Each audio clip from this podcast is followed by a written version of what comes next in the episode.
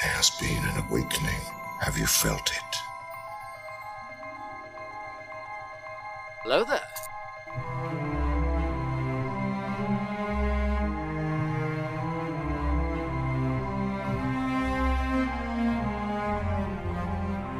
This is where the fun begins.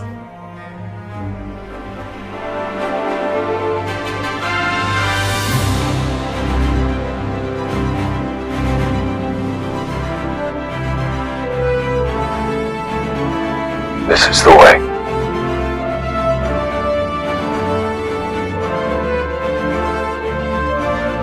Chewie, we're home.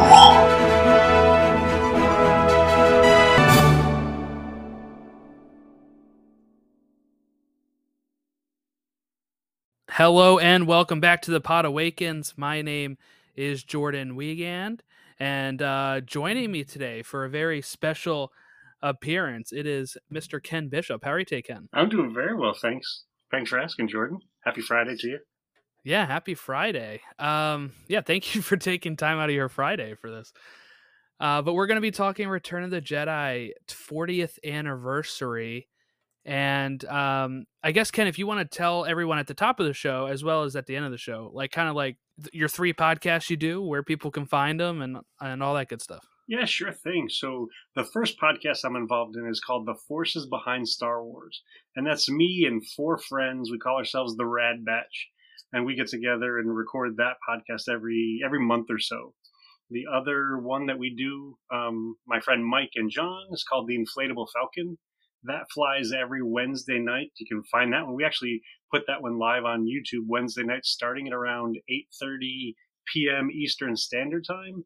And then the other show that I'm involved in that just launched this year, it's a solo show. It's called The Rambling Star Wars Fan. And it is exactly just that. It's me getting on the microphone and talking about whatever comes to my mind related to Star Wars. And I've just launched or just released uh, my sixth episode, and that was a, an interview with myself and two of my friends who were Mandalorian costumers. Is it about Han Solo? You said it's a solo show. well, I haven't done Han Solo yet, but I like where you went with that. uh, but yes, uh, so thank you, uh, Ken, for coming on here and uh, for reaching out because I'm really excited to be able to have someone to talk about this 40th anniversary of Return of the Jedi. I got my tickets to see it next Friday, uh, so I'm very excited to see it. And uh, are you are you going with anyone to go see it Yeah. again? Actually, in fact, we're doing a live broadcast from a theater here in New Jersey called the Tilton uh, Square Theater or Town Square Theater. And so, two members of the Rad Batch, Anthony and Dexter, Hmm. will be broadcasting live from the theater, probably around seven to nine p.m. And then we're going to sit in the theater from nine p.m. or nine forty-five to to watch the Return of the Jedi on the big screen as as it should be watched. Yeah, I'm really excited for that. I, I was saying, I think, offline uh, before, but I had seen uh, during COVID Empire Strikes Back on the big screen. It was a drive in, though, you know, because theaters weren't open.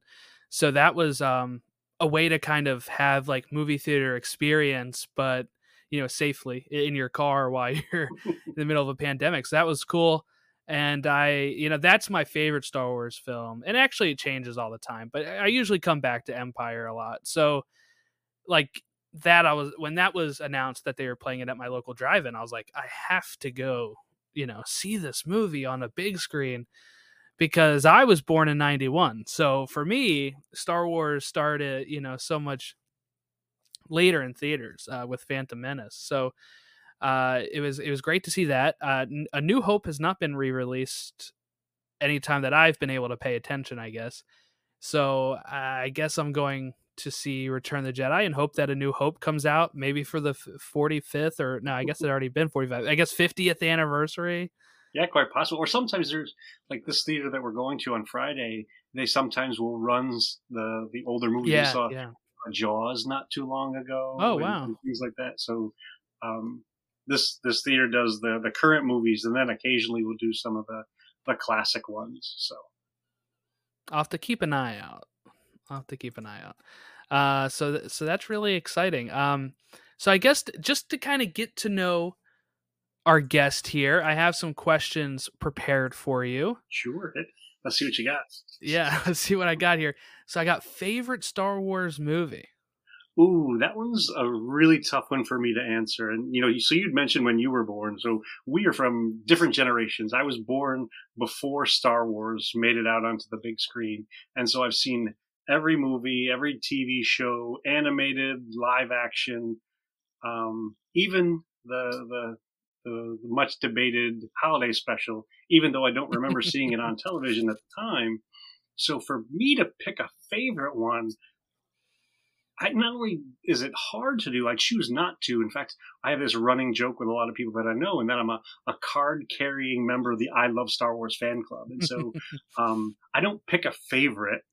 What I tend to do is see Star Wars as one big piece, one big story, and all of the pieces just fit together quite nicely and they're constantly evolving and expanding. And so things that may be coming out now connect the things that we've seen in the past, making those things in the past much more meaningful and much more um, deep than they were when they originally came out. So I, I, I apologize for saying this, but I don't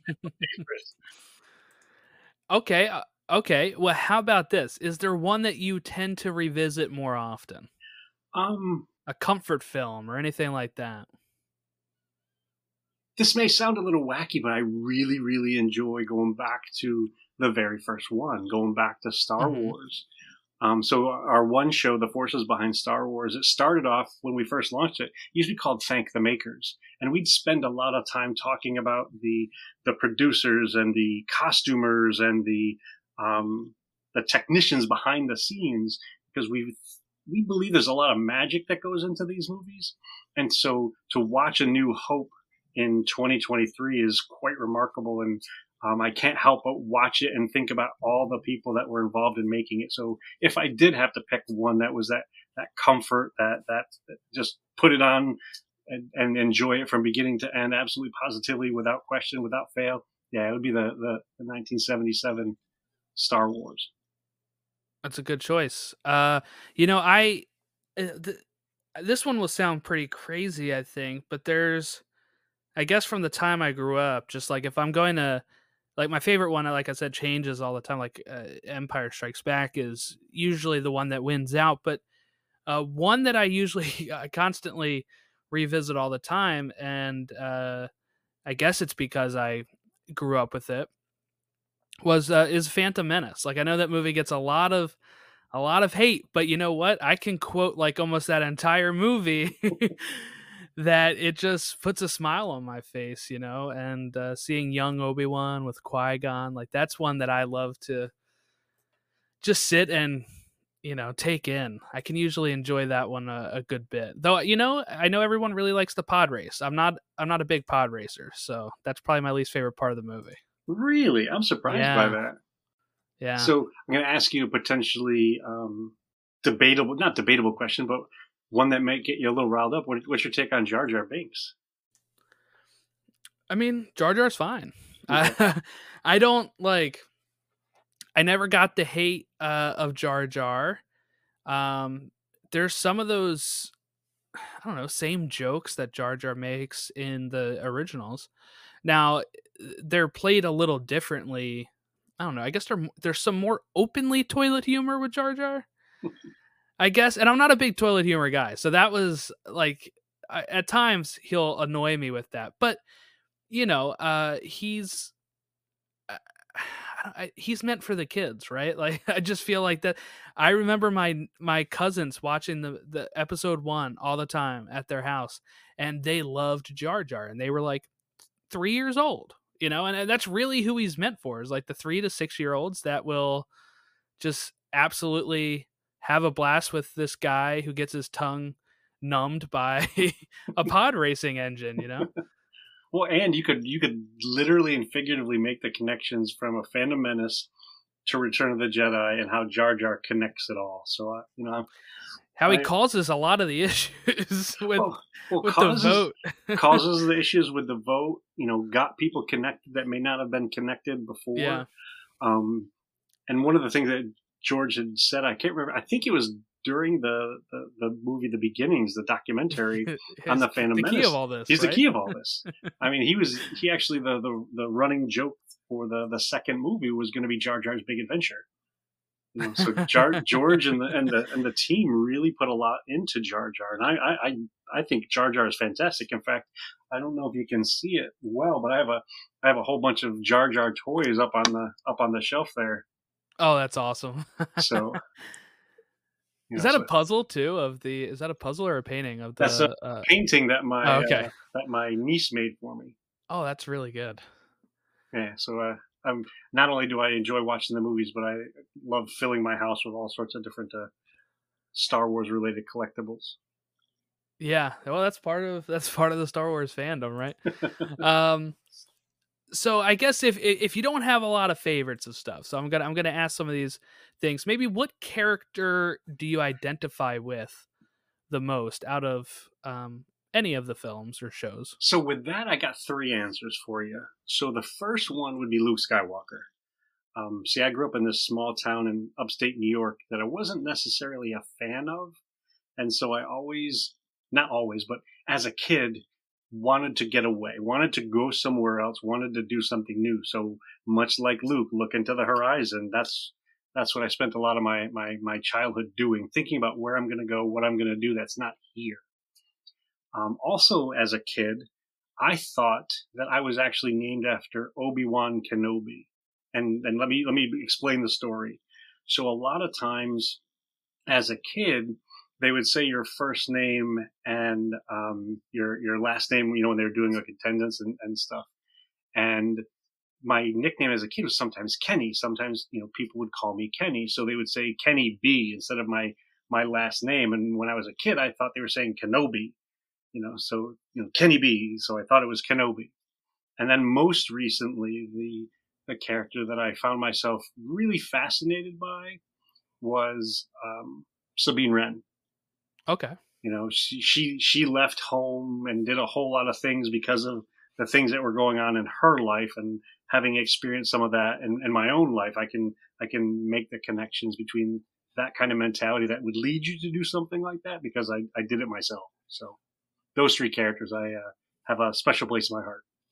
How excited are you to see Sabine Wren in live action in a couple months here? Yeah, that's going to be fantastic, and and not only just seeing them, but everyone that's going to be you know Yeah. be involved with Sabine. I mean, we're going Yeah, back to Rebels Lothal, crew. Yeah, Yeah. the- the- well, you know, minus Kanan, but Yeah, yeah. Well, unfortunately, R.I.P. yeah, his his uh, can't really bring him back. I guess Unless we do Um, flashbacks, they could do like maybe could he be a Force ghost? Maybe. I mean, Anakin Skywalker was able to be a Force ghost. without rever training. Yeah, yeah. So we can be a, he can be one. You, can just get Freddie Prinze Jr. come on set.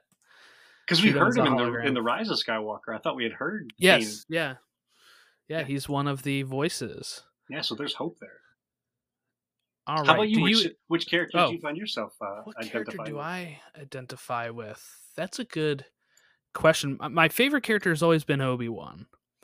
Um, and again, I guess that's part of the prequel kid in me. Like growing up in that time, he was like the main character, right? I mean, Anakin is, I guess, but Obi Wan was, you know, in Phantom Menace was young. He was, um, he had a blue lightsaber. That's my favorite color, so I was very excited about that.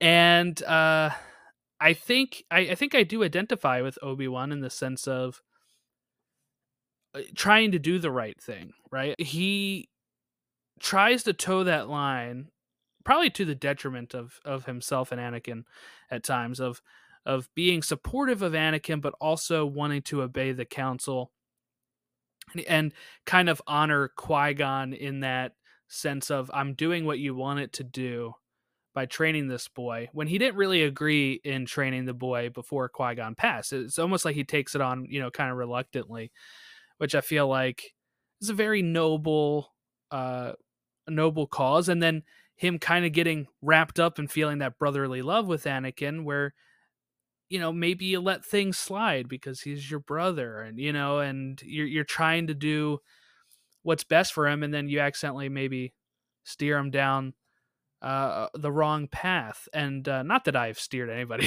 down a wrong path, Where's but yeah, where's this turning, right?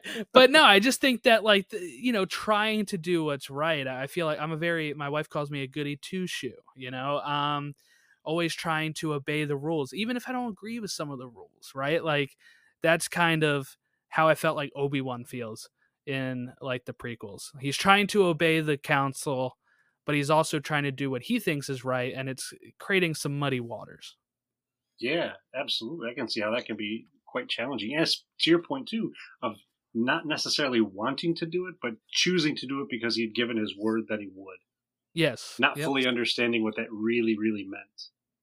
sticking with your word. Yep. That's uh Now, do you put shopping carts in those corrals when you're done using them, or do you let them fly around the parking lot? I put them back in the corral, yeah. All right, you goody two shoes. I used to work at a grocery store and it would always drive me nuts when people didn't. So I was I uh I'll even return some that are not mine. That's how much of a goody two shoe I guess I am. um you know, like never never drank alcohol underneath 21. I still don't even drink alcohol really, but never smoked a cigarette. None of that stuff. I've been a you know, by the book type of kid. um how about have you have you played any of the games i guess where is there a time where you like are you like i don't know how uh, like how much you play games or anything like that but just like uh do, do you still find time to be like oh this is canon i gotta go out and get jedi survivor or like h- how what do you do with when it comes to like the games and such So I have played some of them. I've played, you know, some of the Knights of the Old Republic. The um, I played both of the, oh, actually all three of the Battlefront games. It's funny that you mentioned the Jedi Survivor because in our house we we tend to delay getting the latest uh, game console. right And so, unfortunately, when we found out that Jedi Survivor was coming out and was only going to be available on the newest console, we traded in the old one to get the new one. So, so, so I am getting Jedi Survivor on uh, PS5. Um, nice And then I've played some of the other the other silly games, and this this is you know it's it's games slash collectibles. Do you remember Angry Birds? yeah yeah So they had the the play sets with the Star Wars Angry Birds. So we went out because my I have two stepsons and they're 21 and 18. So when they were younger, we would get the Angry Bird play sets and set them up in the in the on the on the dining room table and play. Ang- so Angry Birds Star Wars. So we've done the the physical games, the video games. Um, didn't get as much into the the Knights of the Old Republic as some folks did, but I did play it from from time to time. And how about you? Yeah, well, this might not shock you. Uh, Knights of the Old Republic is my favorite of the bunch. Um, I'm playing it right now. I on uh, my Nintendo Switch because they re-released it. So uh, I didn't have an Xbox growing up. I had a PlayStation 2, and then I got an Xbox 360.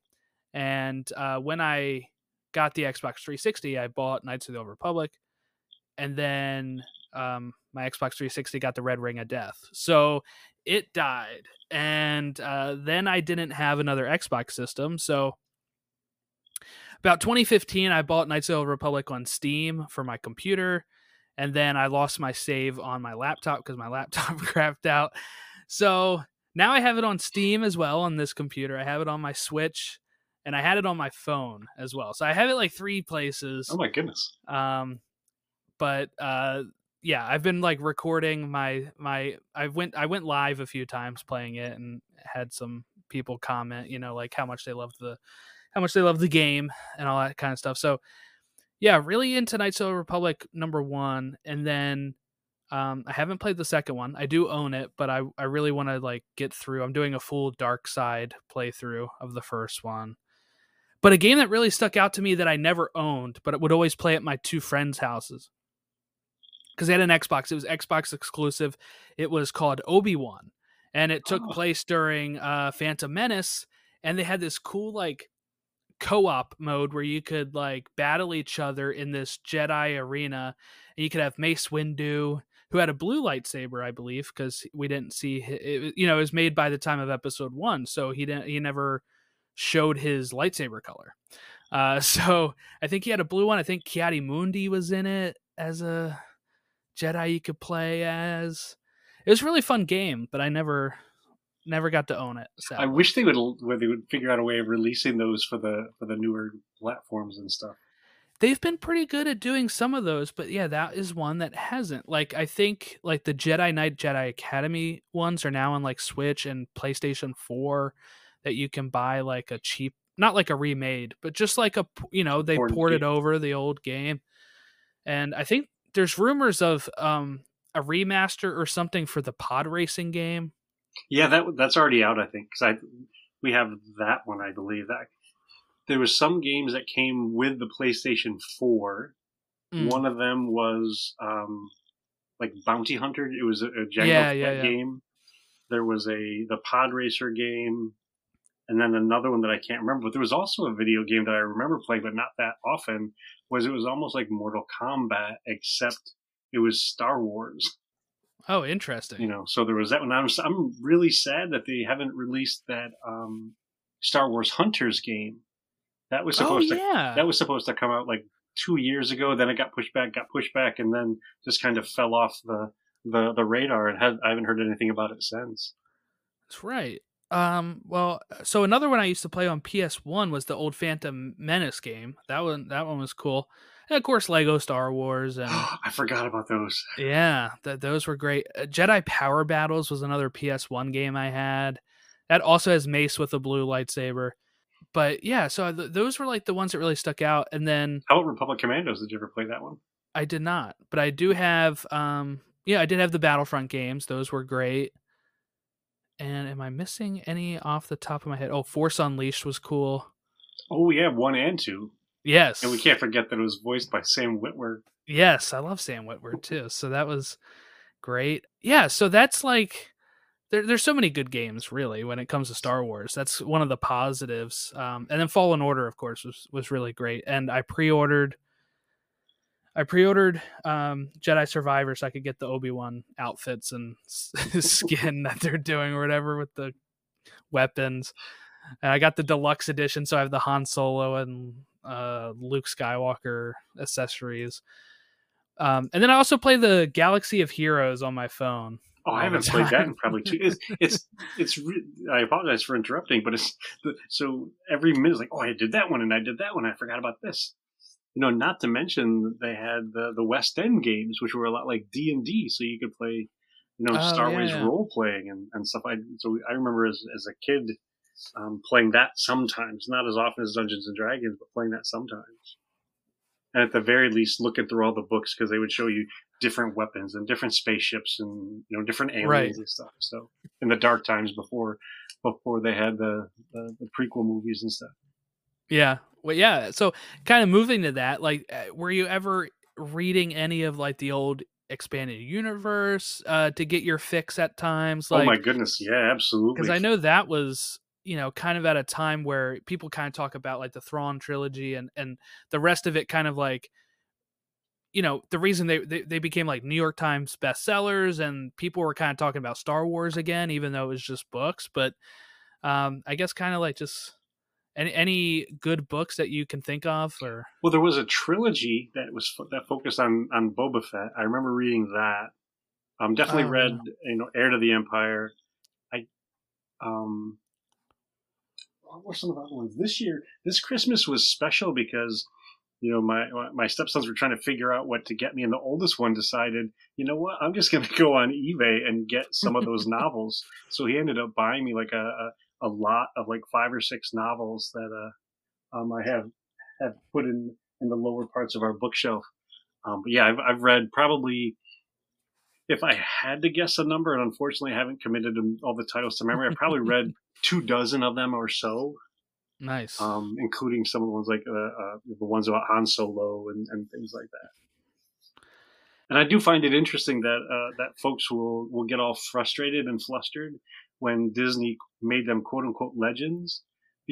The, the, the books themselves are still good. The characters, Exactly. the story, you can still enjoy them. It doesn't mean that Disney says stop enjoying them. You can no they them. keep reprinting them yes, they want you to buy them yes, sir. That is for sure. and it worked because I, I bought Heir to the Empire, so I have I have that. I'm gonna read that.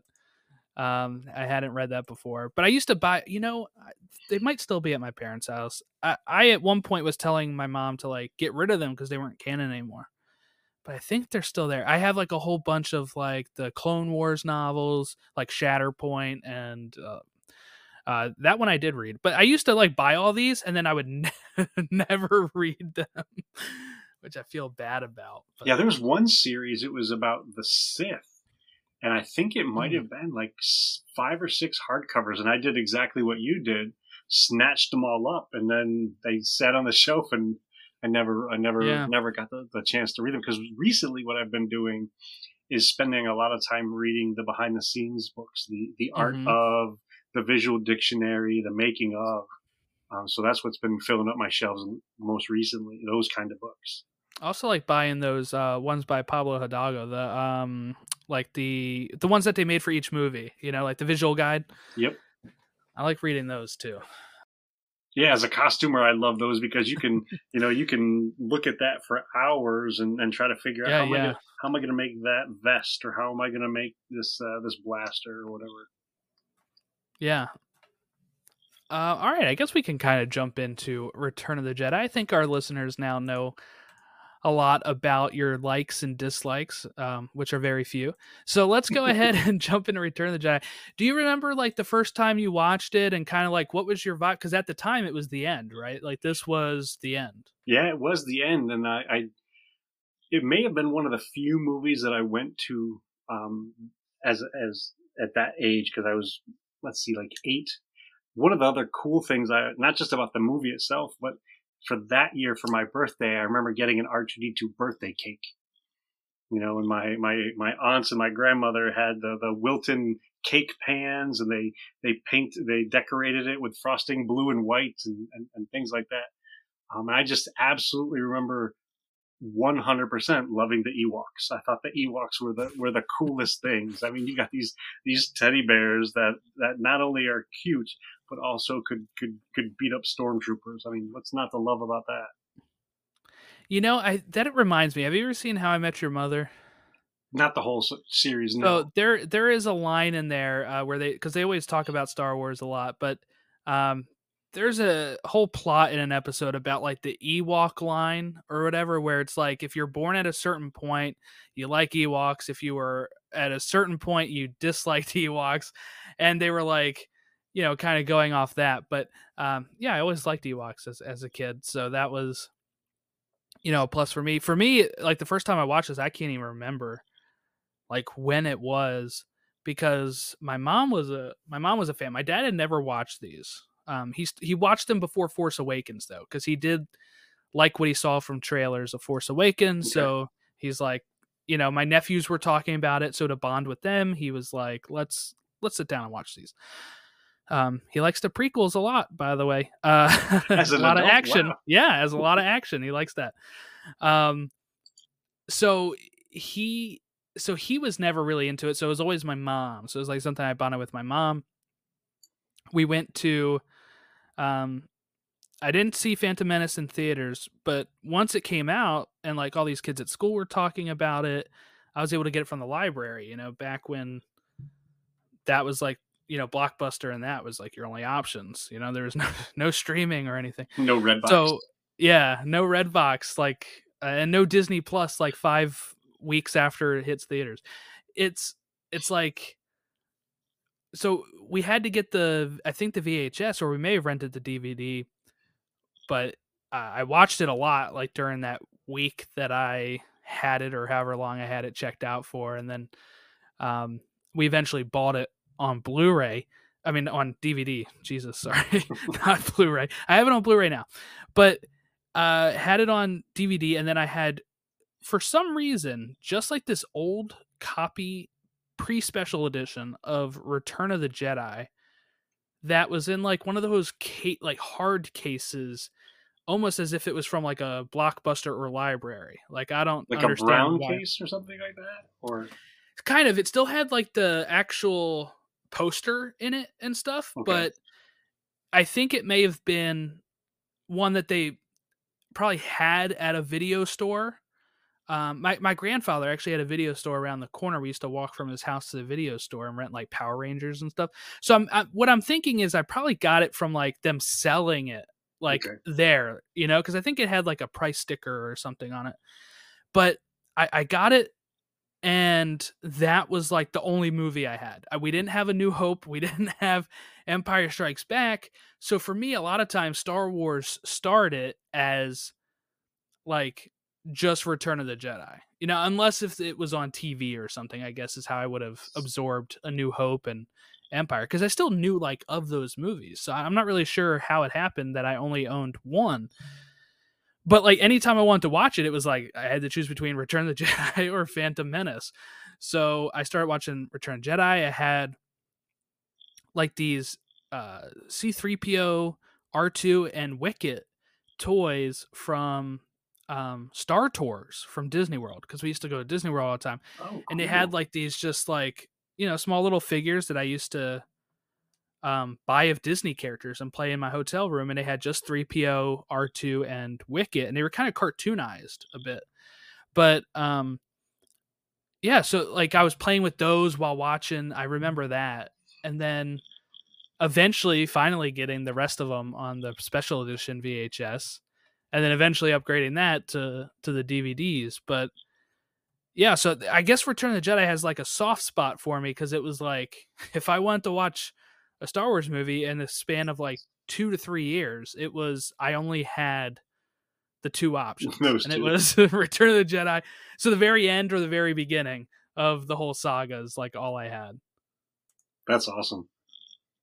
I can remember having. I didn't have a lot of the toys, but I had a bunch of them. I remember the Ewok Village and the the first ATST. You know, I wasn't lucky enough to get like the Millennium Falcon or the AT-AT or anything like that. But I remember the the version of the ATST I had. There was a button on the back that if you held it up and pushed the button up and down, that it would make the legs move. You know, so so I remember having that, and then just taking them out into the yard and you know mixing them with GI Joe action figures and building forts and and figuring out ways to, to tell all these wild wild stories with these toys. And I think for me, that's one of the things that has helped keep or helped back then keep the movies alive because like Mhm. you, I didn't they didn't have access to them all of the time. But I remember playing with the toys and, and coming up with these these crazy adventures and sometimes it would be you know linked to the movie that I watched or it would be something completely different and nonsensical and it was still you know still Star Wars. Yeah, I always used to play with like my Star Wars figures at like the kind of like on the steps. I know it's not like the safest spot, but what I would do is like I would probably like play with them on the top of the steps and then I would have like my knees on like three steps down. So that way I'm like level with the Oh yeah, because you want to be the right there in the action. yeah i'm like you know playing with them like that and um you know i eventually got some from like i got this darth maul at, at a at a flea market i remember it was around the time of phantom menace so probably like early 2000 like you know after the movie had already come out and i'd seen it on vhs but before we get close to attack of the clones marketing right so i had you know, like walking in this flea market by my grandfather's house, they had comics of all these stuff, but they also had like this whole little shop that was just toys, and it was all of them were like Phantom Menace toys.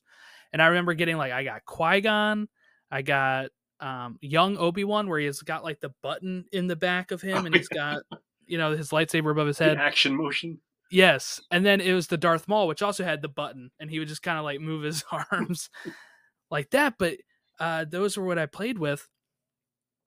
And um, actually, I was at a wedding in 2019 in like um, Pittsburgh area, and there was like this this uh shop in a mall that and like my wife was actually in the wedding i wasn't so i had a lot more downtime than she did and i was just like looking up collectible places you know and I get to this place and they had a whole bunch of unopened like Attack of the Clones, Phantom Menace, Revenge of the Sith toys that they were selling. And I like a treasure chest. I know I so badly want to buy some, but I, I couldn't swing it. Uh, some of them were expensive, some of them weren't. And then also at my local comic shop, sometimes they have like um, Attack of the Clones sets, and and I think some of my toys got thrown away. They were at my grandmother's house, and I think she may have tossed them. Yeah, I know that. that- Asking me, yeah, mine were absolutely one million percent thrown away. And I, you know, met, you know, you mentioned comic books. I forgot to mention I, I you know, have a boatload of those, both from the- Yeah.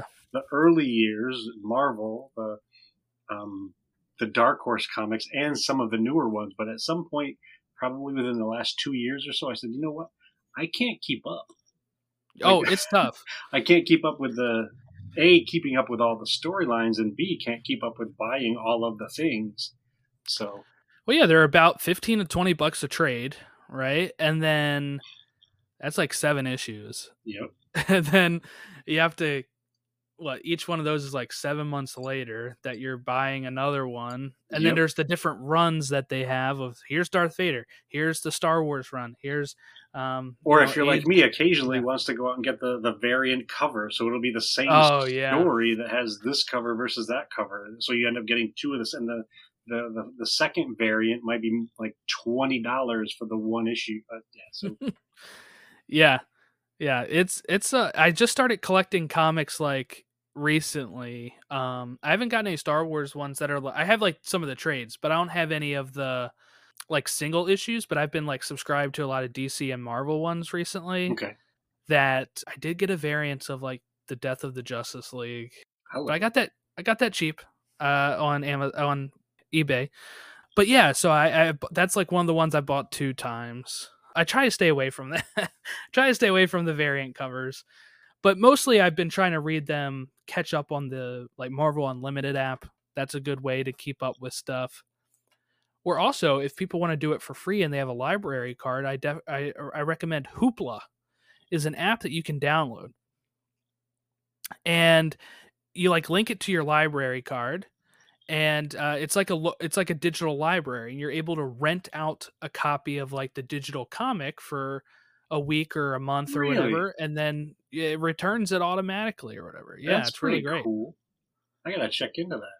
yeah that's how i was reading some before i eventually upgraded to having a subscription um but yeah that's another good way to do it Yeah, my problem was with with subscriptions. I I I, I start it, forget about it, and yeah then you're like, still paying for it still paying for, even though. And the other part too, for me or for us rather, we only have so much room. yeah you know so we have to make that decision of do i get this thing and if i get this thing what do i have to to make how do i move this stuff around to make room for said thing? I think i have maybe nine or ten long boxes of comics that are stacked up in various places and you know not counting the bookshelves and not counting the the, the, the action figures and the, the and the costumes and all that kind of stuff. So it just adds up and adds up and adds up. Before you know it, I'm like Smaug over my my mound of gold, my Star Wars you know treasures. I've only filled up two long boxes right now, so I feel okay. That's where it starts, my friend. yeah, I That's know. where it starts. I, I think I will eventually drop it down even more, but right now I'm getting like uh I almost have like every single like Superman run that's going out right now. But um y- yeah, so that's something I'm I'm currently dealing with. But also we live in a townhouse, so it's also like we really don't have space. I have so much Star Wars stuff that I can't even like put out and like display. Like I have um this uh, at Star Wars celebrate uh, not celebration at Star Wars weekends they did this thing where you they take a picture of your face and they can put it on like a, a statue of a Jedi. So I have that. There you go. I have my face on Han Solo and Carbonite. Yeah, so I, I paid like a hundred some bucks for this thing, and I can't even put it anywhere because I don't have room. See, that's something I'm very, very surprised that they haven't figured out a way of making a shop in Batuu. Yeah, Because yeah. you could go in, scan yourself just like they did at Star Wars weekends, and you don't have to take it home with you today. You have it shipped to your house like they used to do the, in the in the olden days. I mean, they have the the Hasbro thing where you can get a, an action figure made of you, but I'm surprised that that, that Disney doesn't have a, a scanning booth somewhere tucked Yeah. into the corner of of Batuu, um, so that you could do that on a regular basis. Yeah, I wonder if it's one of those things where they think it breaks immersion, right, of the story. Well, it could be outside of. It could be right outside of Batuu, Oh, true. Yeah, it could be or a even Star- behind a screen. Like you go Uh, in. at Star Tours. They have the like the thing where they put your face on a you know body of Anakin or whatever. They could totally just So do there's- that There's instead. ways, and this is where I think it's funny where they where where some folks say, "Oh, Disney's over monetizing Star Wars," and we just came up with three different ways that, that they're that not. Disney can get more money from us. So That's maybe they're being kinder to us than we than they than we say they are. Yes, yeah, we're we're begging them to not um to not do that now. Uh but okay, favorite moments of Return of the Jedi. Is there like a moment that sticks out where you're like like like okay, this is what I used to do as a kid. So I'm to ask if there's a moment that you can do this for. But like Phantom Menace as a kid a lot of times I used to skip right to the moment Darth Maul shows up and the doors part and Obi- Obi-Wan and Qui-Gon pull out their lightsabers. So is there a part in Return of the Jedi that you think you could be like, I'm gonna skip right to that part and watch the rest of the movie, or I just want to see this moment again? The part where Luke Skywalker uh, levitates C-3PO in the Ewok village. yes, that is. a I good part. I always thought not only was it was it was it cool because you know he's he's using his mind to make this robot fly, and C-3PO is not even un- realizing what's going on. So that moment is always really really funny to me. I like that one a lot. Yeah, when three PO's like, what he he I thinks he's actually in me. doing it right. I didn't know I had it in me. yes, you know, three PO is probably my favorite droid. I, I I feel something very special for 3PO and R2. And if there's one complaint I have with the sequel trilogy, it's just that I felt like we didn't get enough of them in it. Together, Together especially. But R2 is really not in it. Like um at least 3PO gets a huge chunk of time in, in Rise of Skywalker, which I was very excited for because like I said, I just love 3PO uh, so much. Even even as annoying as he can be. he really speaks to me. That's another character that probably I can identify with. I'm sure people say I annoy them the way that he annoys Han and stuff. Um, I think for me it would probably be. I really like the moment, uh, not to sound cliche, I guess, of of the lightsaber battle against, um, you know, Vader and Luke, and how Luke is. Uh, plus, the music there is just really good. I really like the music at that part, and I think it, you know how strong Luke is at that moment to be able to toss the saber aside. You know when he he's going a little overboard, right, chopping off his dad's hand, and just even like the look that he gives his robotic hand, then of like, wait a minute, he's just you know like we're kind of the same at this moment, and I'm gonna have to stop this now. I think is a really strong moment that I can probably revisit a lot. yeah, and so Star Wars, as you know, is shows a lot of different choices that people make, and Mhm. the either the rewards or the consequences of those choices.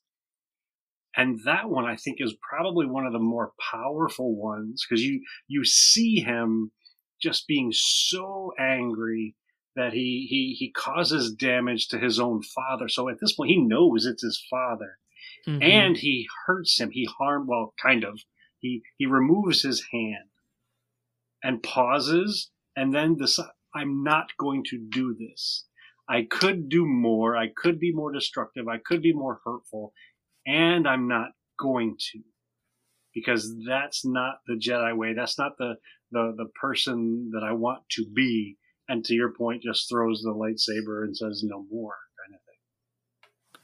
You're right. Choices is such a apt thing. You know, I, there's this book I used to get at my library a lot, which was the Choose Your Own Adventure Star Wars, and those were always fun because I would sometimes be like, I'm going to choose the the really evil thing that you know you can do here, and it's like you're you're a character that's kind of inserted into the main narrative.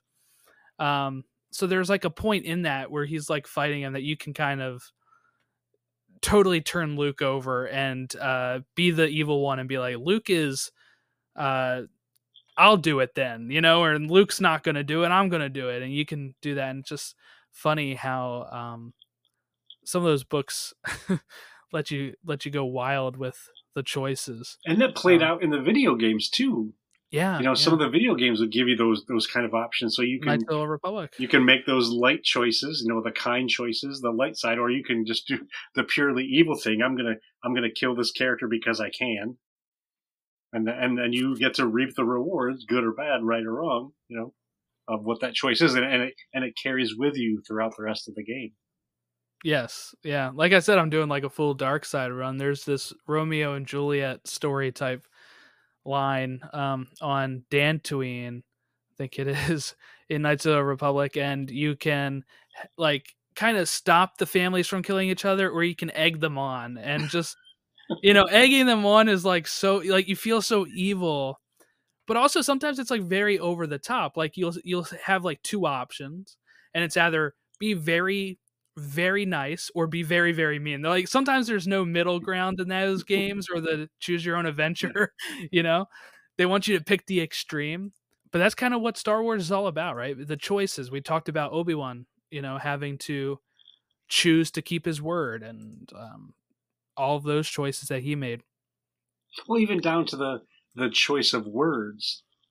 You know, the Mhm. whole thing where you know where Luke says, you know, you this isn't what you told me before, kind of thing, and and Obi Wan says, well, it was true from a certain point of view. Yeah. You know, so that kind of thing. So even and this that that mentality, that lesson has has carried with me throughout my whole life. This idea of your choices have impacts, your words have impacts, and the the actions you take, the words you speak, come down to your decisions.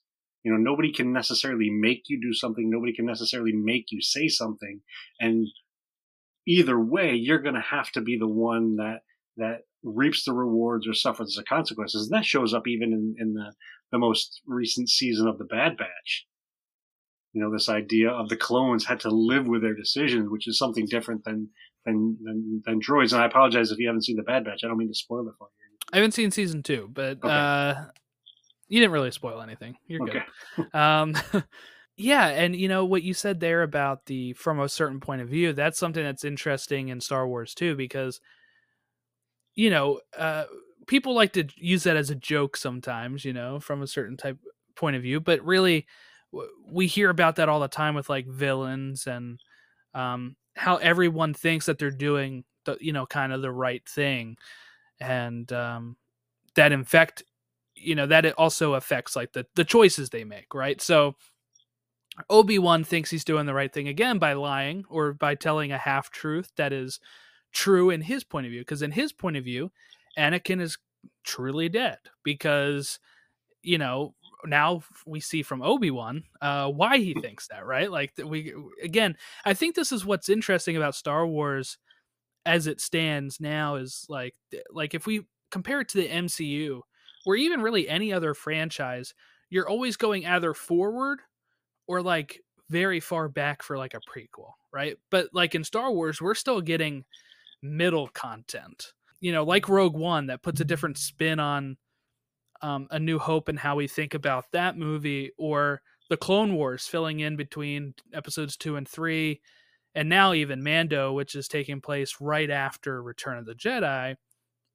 And it's just it, it keeps giving us because they keep making content in different eras it allows those original trilogies and the prequels to look differently in your point of view you know throughout the the next time you get another piece of information you might think oh that's interesting now that we know this bit of information Well, and to your point about talking about Obi Wan, I think that's a beautiful example of how the makers that make Star Wars now are being respectful and thoughtful of the Star Wars that has come before. So that line of you, you told me that Darth Vader killed my father. You know, and, and you know, for those of you who watched the Obi Wan show, I, I apologize for spoiling this, but Anakin said those kind of words to Obi Wan. You didn't kill Anakin Skywalker, I did. You know, so Right. Obi Wan heard from Anakin that he killed Anakin, if that makes any sense. You know, and so I, I, I absolutely positively love and respect the makers today that are paying honor and tribute to everything that's come before. So here we are 40 years later, still talking about this movie and still getting new content that's connected to it, new content that highlights it, new content that that broadens it and makes that content even from 40 years ago just as applicable today as it did when it came out in the theater in 1983. Yeah, and it gives us new context to that piece of art from 40 years ago now. Like that's like like I said, it's something so different. That'd be like if in 40 years from now, Marvel for some reason releases something that takes place between Infinity War and Endgame and changes our whole you know perspective. But they're not going to do that. They're going to be already down the road, you know, Yep. further. So I guess that's what's special about Star Wars. And I think that's also one of the things that's helped us, that has helped it last as long as it has, Mhm. and will help it last even longer. Like as as as dark as this sounds, I hope I die in knowing that there's still going to be more Star Wars after I'm gone. Yeah, yeah. You know, because I don't I don't plan on dying anytime soon. You know, I've got another 50 years, uh, you know, ahead of me. I'm hopeful that I and and still be able to see more Star Wars over the course of the next 50 years. Yeah, you know, and that was something that I think um, people had the opposite reaction to with the Disney sale at first, right? Is because they're like, Disney's never going to let this die. I will never see the last Star Wars movie. I'll never know how it ends, right? But you know, it's never supposed to end. There's there's always something taking place in that galaxy that can, you know. Um, and I guess you can still have your way. Skywalker saga is over, I guess, right? So that's Well, not according to the last celebration.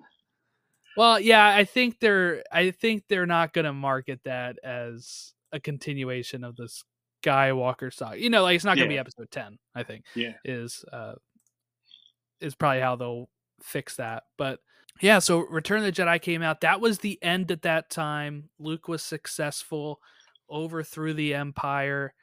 Everyone was happy. They either sang, you know, like the Yub Nub song or the new celebration song that they have at the end, depending on what version you watch.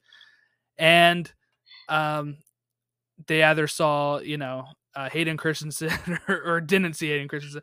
But or Bernard it- Shaw. yes, it ended then at that point. But I guess now just kind of looking at, you know, what it did for um I guess before we go into what it did for film outside of Star Wars, but if we can I guess look at it on what it did to Star Wars now. Like like we said we're getting that new content. So I guess how has some of this stuff changed your perspective on Return of the Jedi? Well, for me, it's just made it more exciting. I mean, I could, I just so you know, I watched you know Return of the Jedi earlier this week because I knew I was going to be talking to you about it. And the fact that it's on Disney Plus and I can watch it on my phone or watch it on my television or you know wherever is to me it's magic. I don't understand how it works, and in Yeah. some ways I don't want to know. I just know that I can do it, and it's fantastic. Um, and going back to what I was saying about the the makers honoring and respecting it, it, it just makes it more exciting to know that there is that level of respect and trust and and love for the content and the creators that they're willing to do that and to see these little nuggets that show up in something new that connect to it whether it's um in the rise of skywalker where you got to see wicket and his son. And not only do, do you get to see wicket the character and his son the character but if you know the behind the scenes stuff that's actually warwick davis and his actual son. You know so so some of these these makers have been involved in this work for the 40 plus years since return of the jedi came out and continue to to to be a part of that star wars galaxy that star wars family and and they show up at conventions and they you know they they do interviews on podcasts and stuff like that. So even though return of the jedi finished in 83 i think it's just as alive and vibrant today as it, as it was back then Yeah, so I guess a question I have for you because I think we both know our our opinions on this, but for people that um maybe feel the opposite way or have a certain feeling. Okay, so some of the complaints I see people have, right, is Return of the Jedi ended perfectly. Why would we want to continue this, right? And then you get the complaints of when it does continue, right, is that that's not the Luke Skywalker I wanted to see. That's not um you know Han regressing, or, you know, or you know whatever people thought um, when the sequels came out, and then the ending we got with Rise of Skywalker.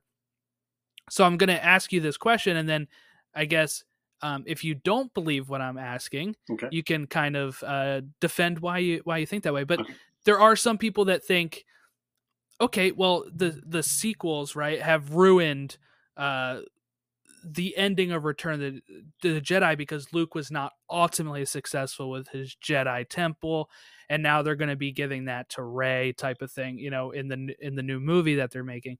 So I guess if you believe that, why? And if you don't believe that, why? So I don't believe that the sequel trilogy ruined Sky uh, Star Wars or the Skywalker legacy. Um, and we we will you and I and the majority of the fans will probably never know what George truly had in mind for the next movies. We we we do know from interviews that George has done in the past that he did want to do nine movies with standalones in the middle. We know that George wanted to do TV shows. Um, Underworld. Underworld. I remember hearing about that when I was in high school, and it was supposed to be coming out by the time I graduated, and then of course it never did. Well, not only did they they talk about Underworld, but from what I understand, they had many, many, many, many hours worth of scripts. Yeah, written. Ronald Moore wrote some of it. Yeah, so so that that exists somewhere, and I would I would I would probably be willing to give my right leg to be able to sit down and, and read through it. Um, so we, you know, to go back to what I was saying, we don't know what George had in mind, and we also know that what we were given, and so instead of spending my time saying that that's not what George wanted, or spending my time saying that's not what I wanted. I simply acknowledge what we were given and learn to appreciate it, learn to respect it, learn to enjoy it. Not saying that everybody has to like it. However, if they didn't want that movie to be or, or those movies to be made, they wouldn't have.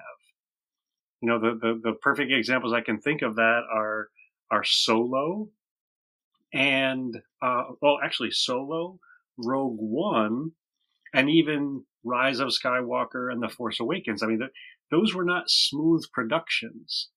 You know, Solo started off with with different directors, and they changed and said, "Nope, we're getting Ron Howard." Um, episode nine, Rise of Skywalker, started off with a different director. They said, "Nope, we're going to bring JJ back."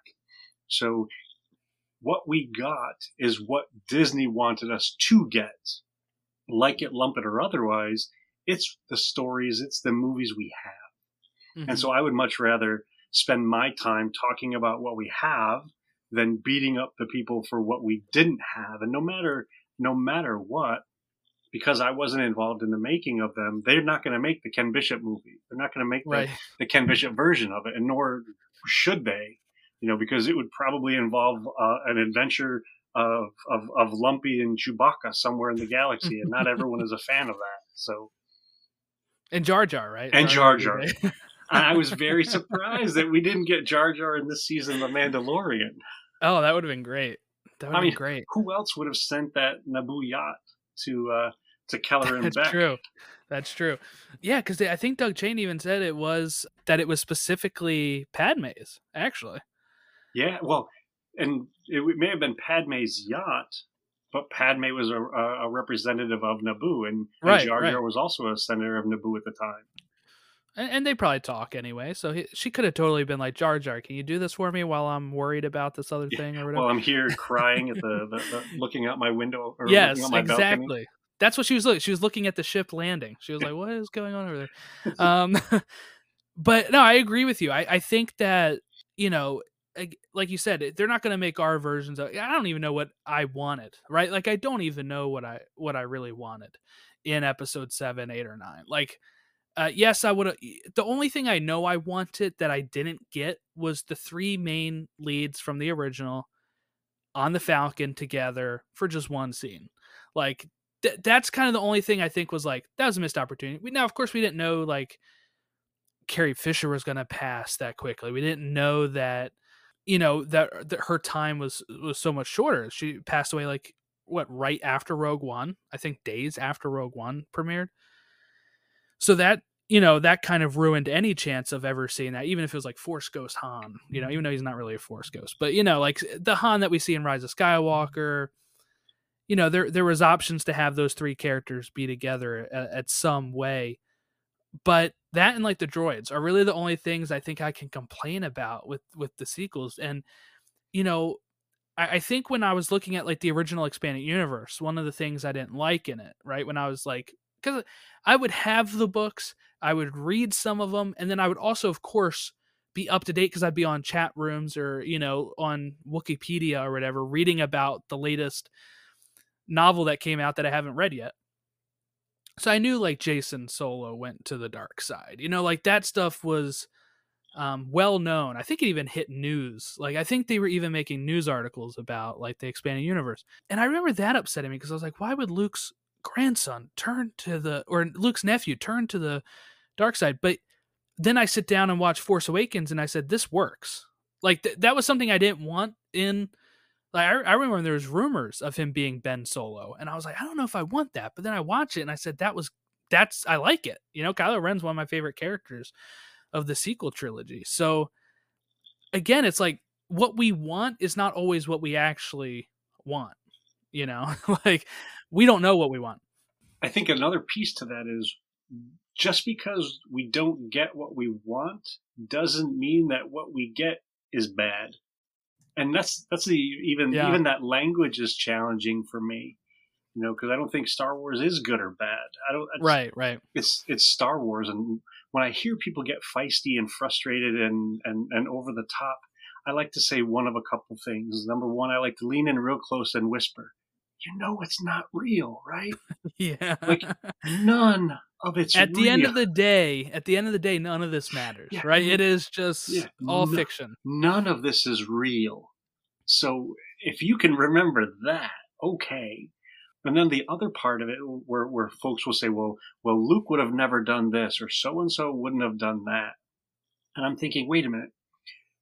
Have, do you believe that chewbacca a giant space bear dog can fly a spaceship do you believe that if they say yes, then you can very easily believe whatever else this other story is. Because if you can believe that part, then you can believe all the parts, whether you would have written it or not. So it's it's right, no right. like for instance in um, um, the Last Jedi when Snoke's ginormous ship couldn't keep keep up with the um, the the the rebel fleet. Oh yeah, yeah. in the, the in the race, right? Yeah, like the little uh tracking them down. Yep. Know? They told me that it couldn't keep up, so I believed that it couldn't keep right, up. Right, So I don't need to question it. I don't need to to look at the physics of the engines. They said it can't keep up. It won't keep up. Can't keep up.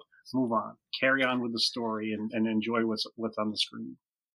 I think it also comes down to for me like I, I think the first order is kind of toying with them. They think they have them dead to rights, right? Like, uh, there's no reason for them to be like, let's make this quick. Like, I feel like that's kind of in their thought as well. It's like, well, they're going to run out of fuel. We're not going to have to worry about anything so like yeah i didn't have to i never actually thought of that complaint until i read it online. Like i was like what? This is something somebody actually has a problem with? Like well i and i, I i'm not joking when i say this. I remember listening to people complain that they didn't show bathrooms on the spaceships.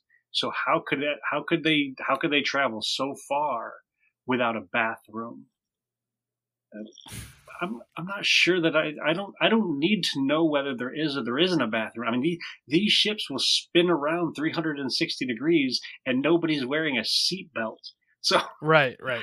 Well, you know, uh, for for some of those people, I, I think they just need to be like totally explained to. And I'm not saying this is like a slight, but like I remember when Lost was on, right? And and people be like, "Well, they never show them going to the bathroom," and I'm like, "Do we need to see that? Like, they do it off screen. Like, why are you worried about it?" Does it does it play into the story? Because if it doesn't play into the story, you don't need. I mean, they do show them eating from time to time, so we know there's right, space right. food, but we don't necessarily need to know how and when and where they get rid of said space food. And what I'll say to anybody that watches Lost that is saying, well, you know, they don't show him go to the bathroom. They actually do mention quite a few times Hurley going to the bathroom, gather some leaves. He gets ready to go use them as toilet paper. he doesn't use the three shells. no.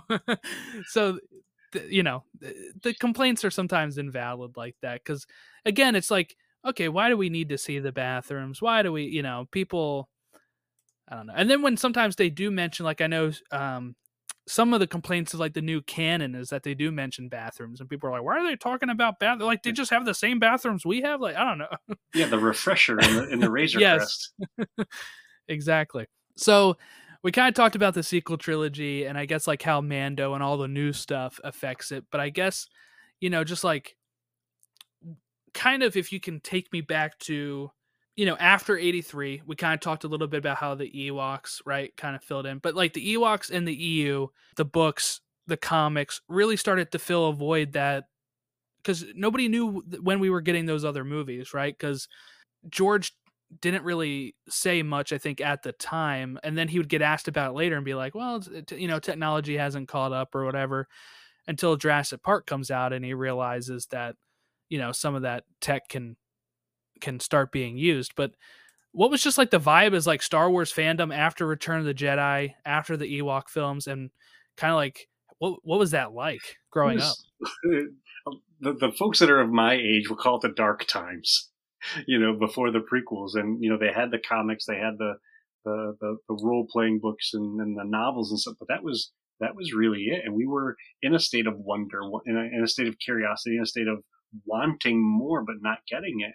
And interestingly enough, you know, Lucasfilm worked on many things between Return of the Jedi and the, the, the, the prequel trilogy that allowed the prequel trilogy to be as successful as it was. I mean, one of the things that's amazing about George and the team that he created, many of the things that they did built on each other. So, for instance, you know, they went from the, the, the Return of the Jedi into the Ewok movies, and the Ewok movies went to Willow, and then went to you know like Young Indiana Jones and and and um, the Stained Glass Man, and some of the folks that worked on those movies also worked on things like like RoboCop and um, Terminator, and then like you said, yeah terminator yeah then Jurassic Park. And then at that time, George said, Hey, I think the technology can do these stories that I've had in my brain since the early 70s. So let's make the prequel movies. Um, and did a whole lot of stuff in the prequel movies that nobody had ever done before. You know, a fully live action animated character in Jar Jar Mhm. Binks. You know, to do as as much digital. Even I think the I think Attack of the Clones and Revenge of the Sith were filmed on digital cameras, which was unheard Yeah. of at the time. You know, and then even changing theaters to the point where they needed to have digital projectors to be able to play the movies. You know, and then we get to where we are now with, with, with Stagecraft and The Mandalorian and, and, and so on. And all of these things, you know, built on each other to, to allow them to, to advance storytelling to, to even as silly as it may sound, reduce the cost of making some of these things. Cause that was also one of the big challenges is it costs so much to do this stuff that it, they just couldn't do it. And I think that's he was of the- always running out of money you know like he's always complaining about that in those documentaries Yep, like, running out "We of money." have the money and this." also in, in some ways, you know, running out of the way to tell these stories. And I think that's one of the reasons why the, the animated Clone Wars became a thing because he had wanted to do, like we said, he wanted to do Star Wars Underworld, but even, even the live action television stuff was too expensive. So, so animation was the way to go and it still kept, you know, Star Wars alive and the stories growing and expanding. And, and now here we are where pretty much every week we have something new Star Wars. So we're, we're in the golden age or the platinum age or the Beskar age of Star Yeah. Wars.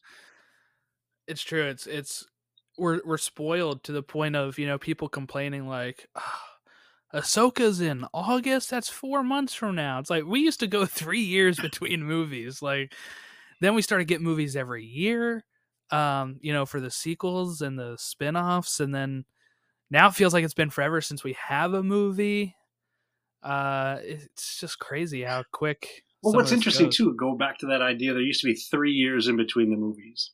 So those three years in between the movies gave us time to watch that first movie again and again Mhm. and again. Whereas now, uh, I, I, I'm, I'm I'm mildly embarrassed to, to say this out loud.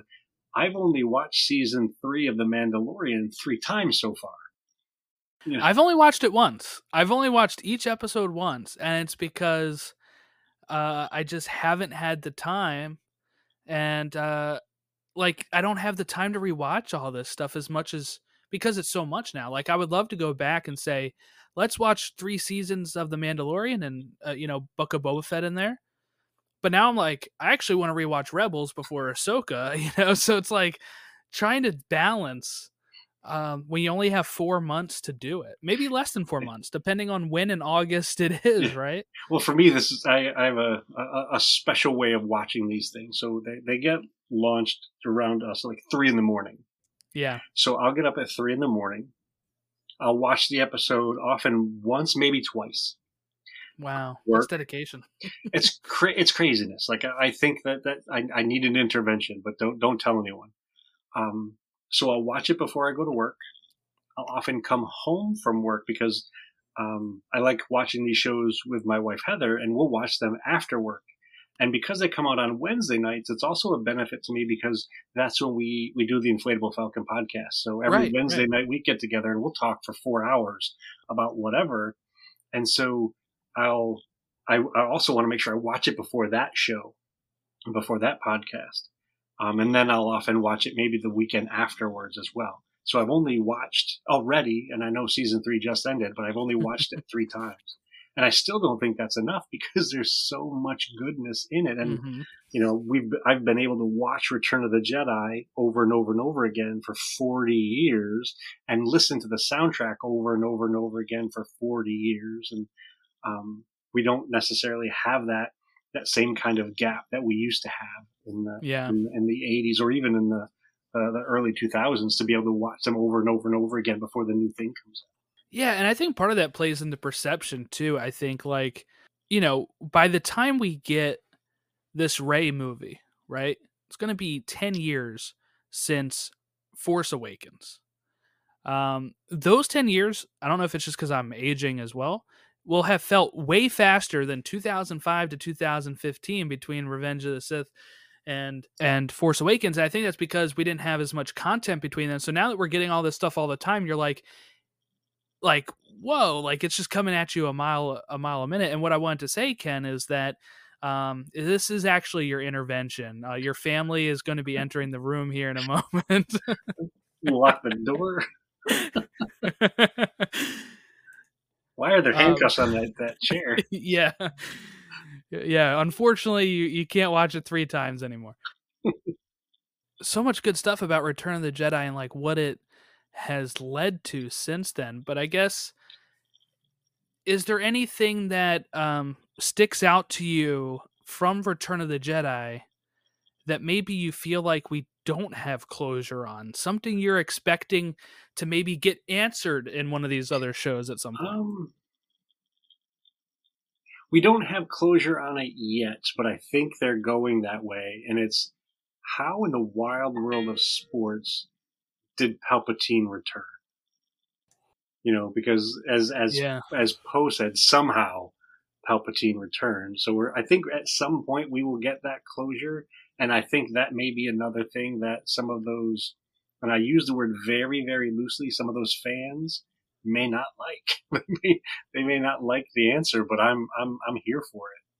Yeah, I think we've gotten uh, pieces of it, right? Like, I think if we're going to take from uh, like the latest, what, not this last, not the finale, but the episode before that of Mandalorian, when Hux is in there, um, Hux's dad, and he says, uh, Project Necromancer, right? Is his pro- that's like dark magic, right? And that is one of the things that Dominic Monaghan's character says in Rise of Skywalker, right? Dark magic. So I do think that that's probably the the answer, and it has to do with these.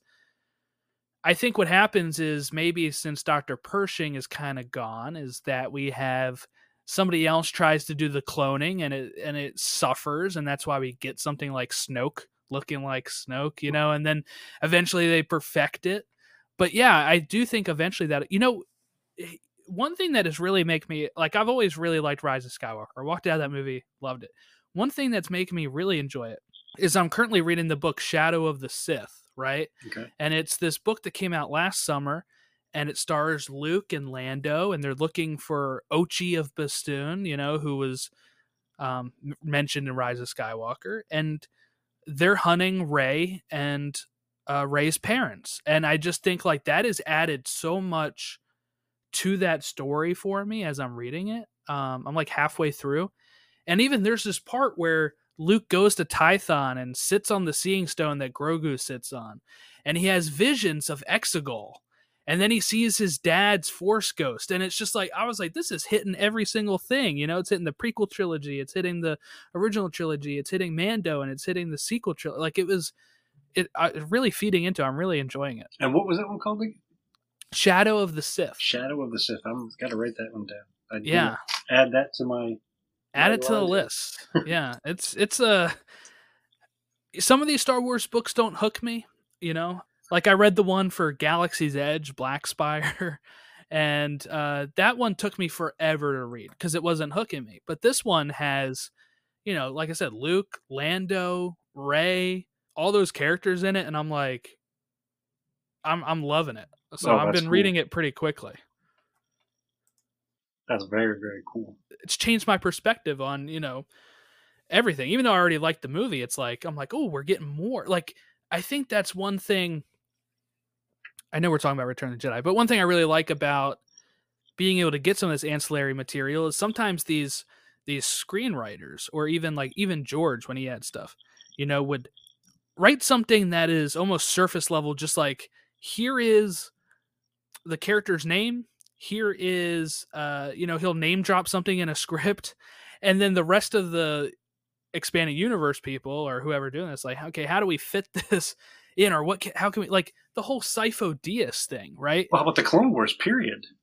yeah but like Sifo Dyas like was actually um in George's original screen drafts was like Sio Diaz like Sidious it was spelled differently and it was supposed to be like a code name for how like Sidious was able to pose as a Jedi Master or whatever and get the and then for some reason I guess he just decided I'm gonna name it Sifo Dyas instead and then they're like, okay, never mind. It's an actual Jedi that was friends with Count Dooku that now is dead, you know? And they just have to fill in this gap that wasn't there in like probably the first few drafts.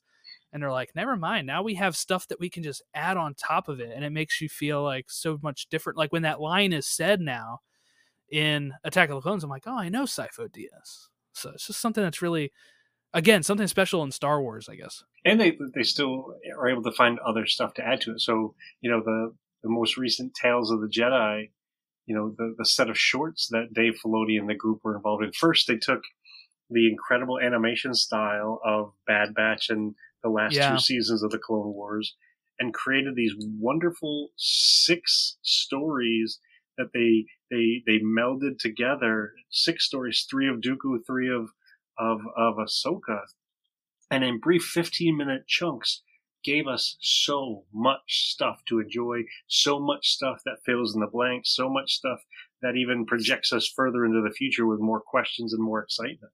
Eh, you know there, there's just so much in there like even the background characters all get names they all get action figures you know it's like such a w- different Even if they world. change, you even know. if yeah you know, Yeah. Snaggletooth actually has a name beyond Snaggletooth, and the same thing. With yeah like, hammerhead yeah same thing I don't remember all of their names, but they have real actual. well that's what like the guy the guy behind me here this is the crimson corsair this is Sidon Ithano he's briefly in the back of the force awakens and doesn't say a thing and i just thought he looked really cool and he's like my favorite sequel trilogy background character and they made a little short story of him being a pirate in one of these books before I think Last Jedi came out.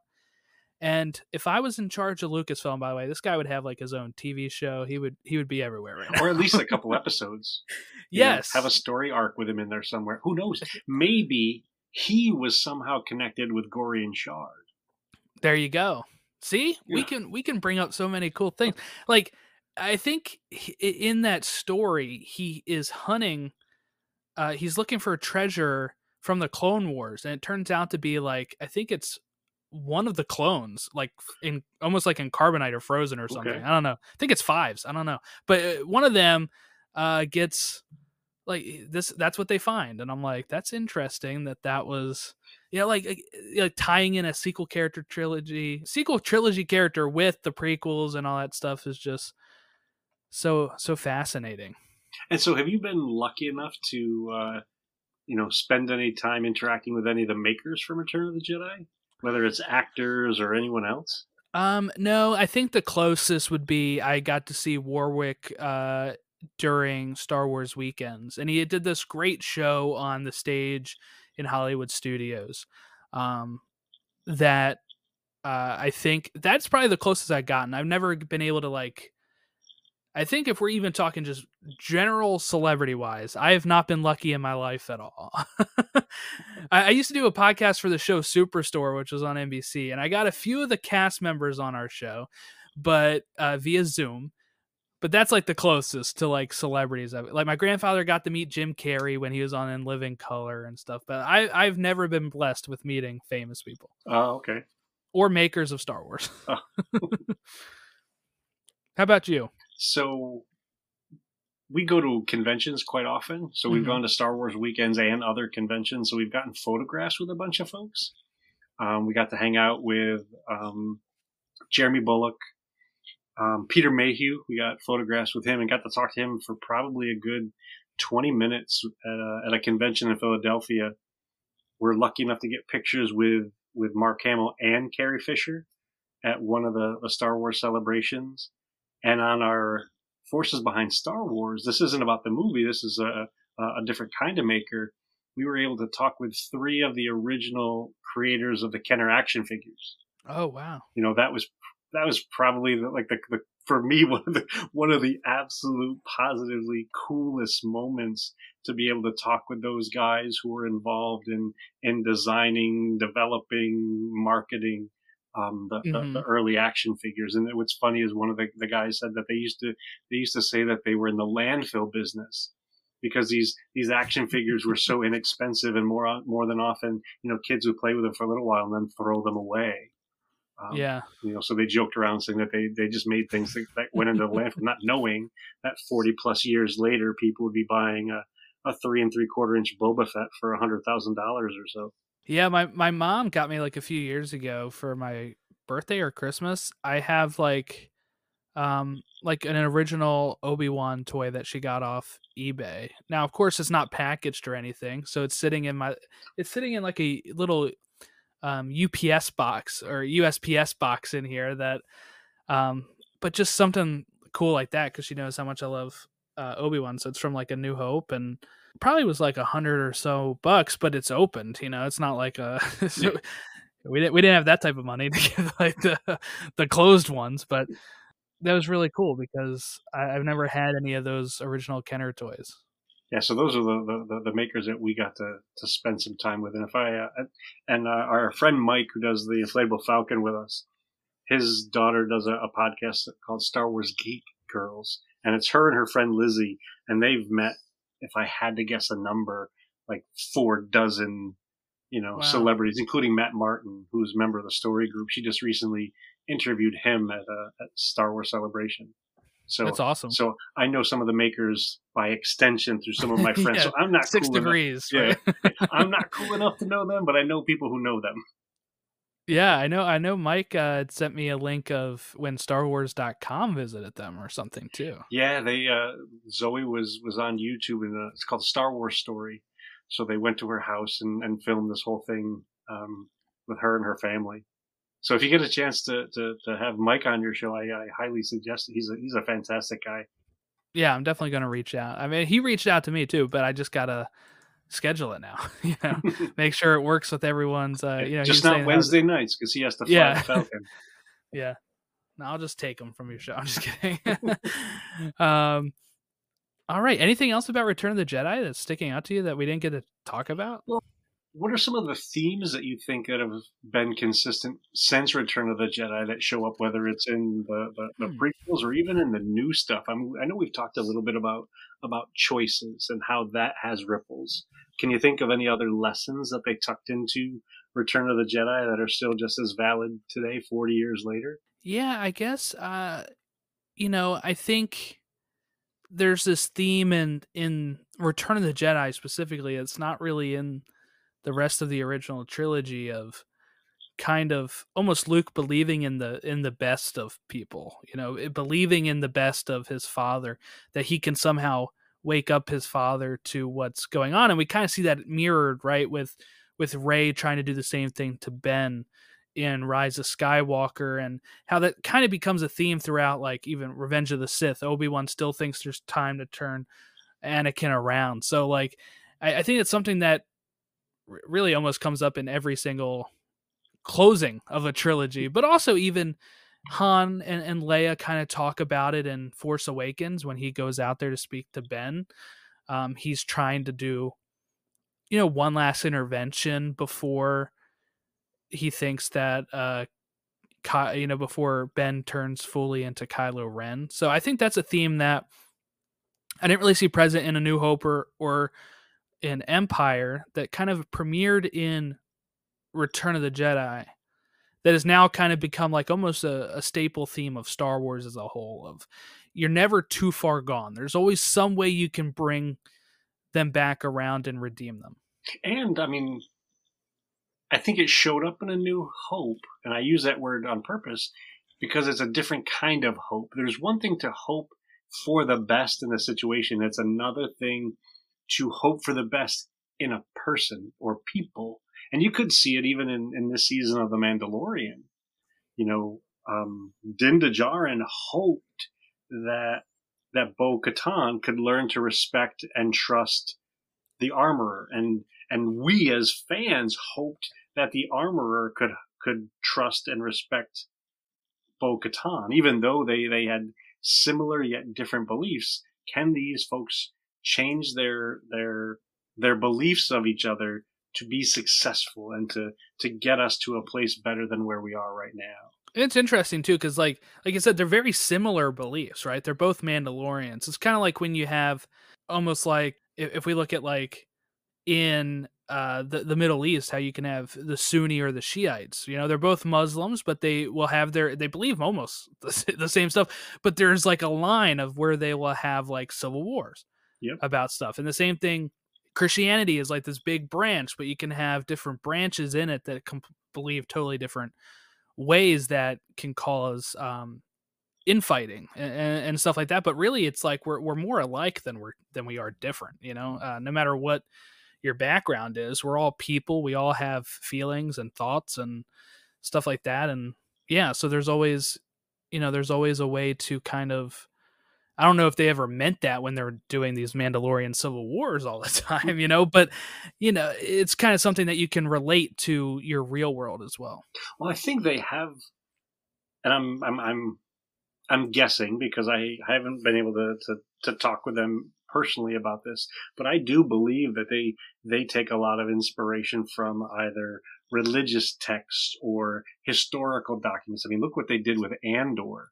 And, and Yes, some of the, the revolutionary kind of stuff that they, they, they, they brought into that show and the political intrigue that we could very easily see, you know, ripples of that or mirrors of that in, in, in, actual real world events. So I, I, I think the, these makers, specifically the Star Wars makers are, are students of cinema, students of history, students of people and do what they can to tell these wonderful stories using wild technology that even though it happens in a galaxy far, far away, we can relate to here in, you know, the East Coast of the United States or in the Middle East. Yeah, yeah. Well, I want to ask you a question because you just mentioned Andor, and it just has me thinking here. When it comes to, you know, there was this whole I don't know controversy, but there was the when Andor's mom says like, what like forget the Empire. It was originally written as like F the Empire. So I wanted, I just want to know your stance on this. Are you pro or anti F bombs in Star Wars? That's what I want to know. Um, I, I think I'm anti f bombs in Star Wars. I think they've done enough that's similar to it, and I think it's been fun for them to come up with other swear words, Mhm. whether it's dank farrik or karabast or something like that. So I don't, I don't know if we need to, s- you know, hear hear the the actual Earth f word in there.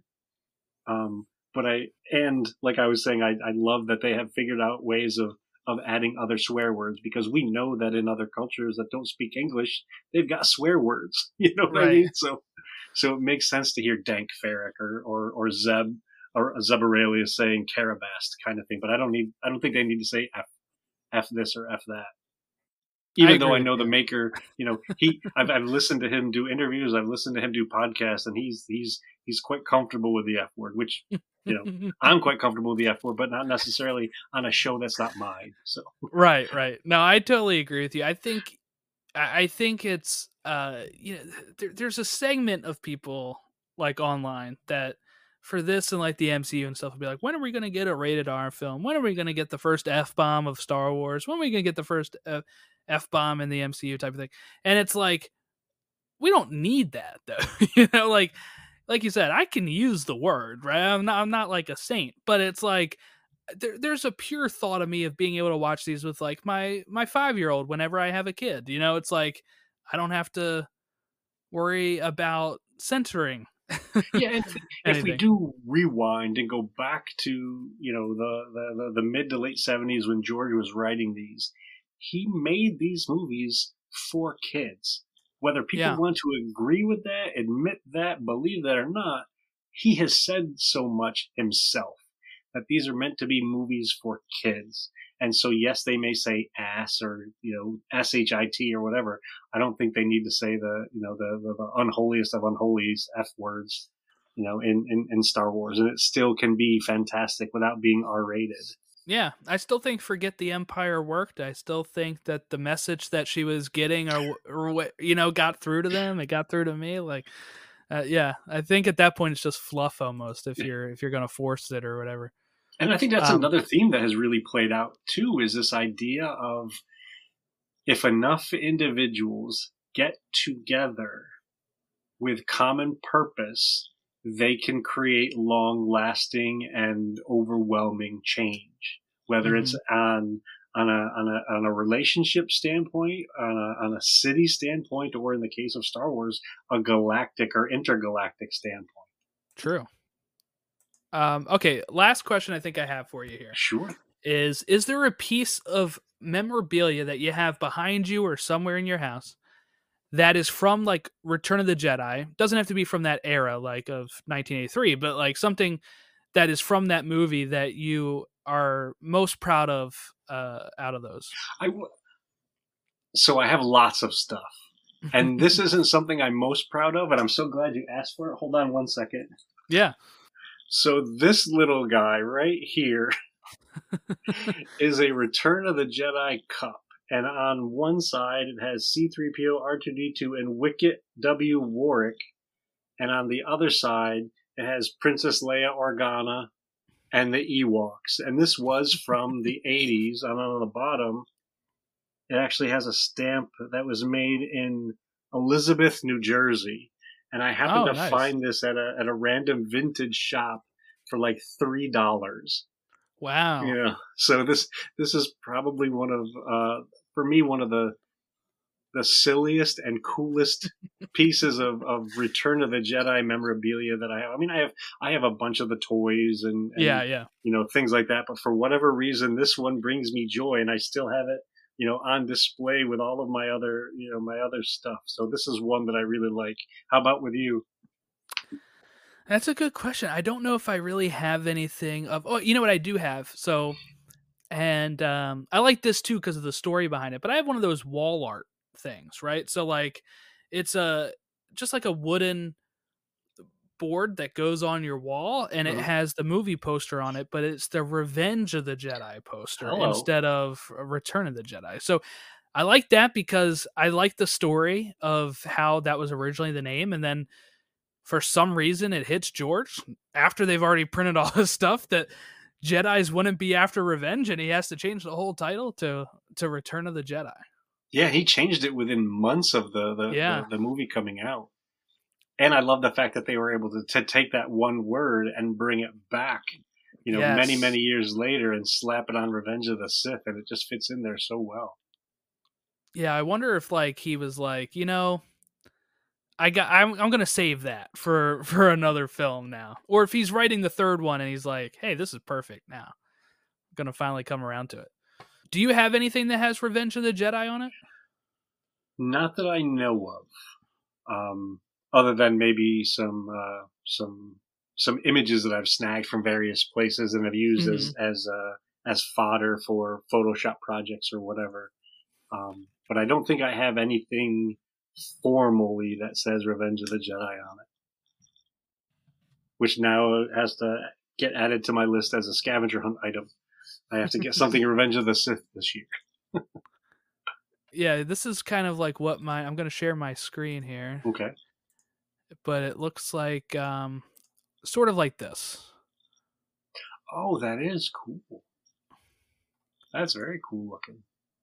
Yeah, and like so they also sell it on Displate, which is like this new wall art thing. Okay. It's a metal poster and uh it gives you like a little um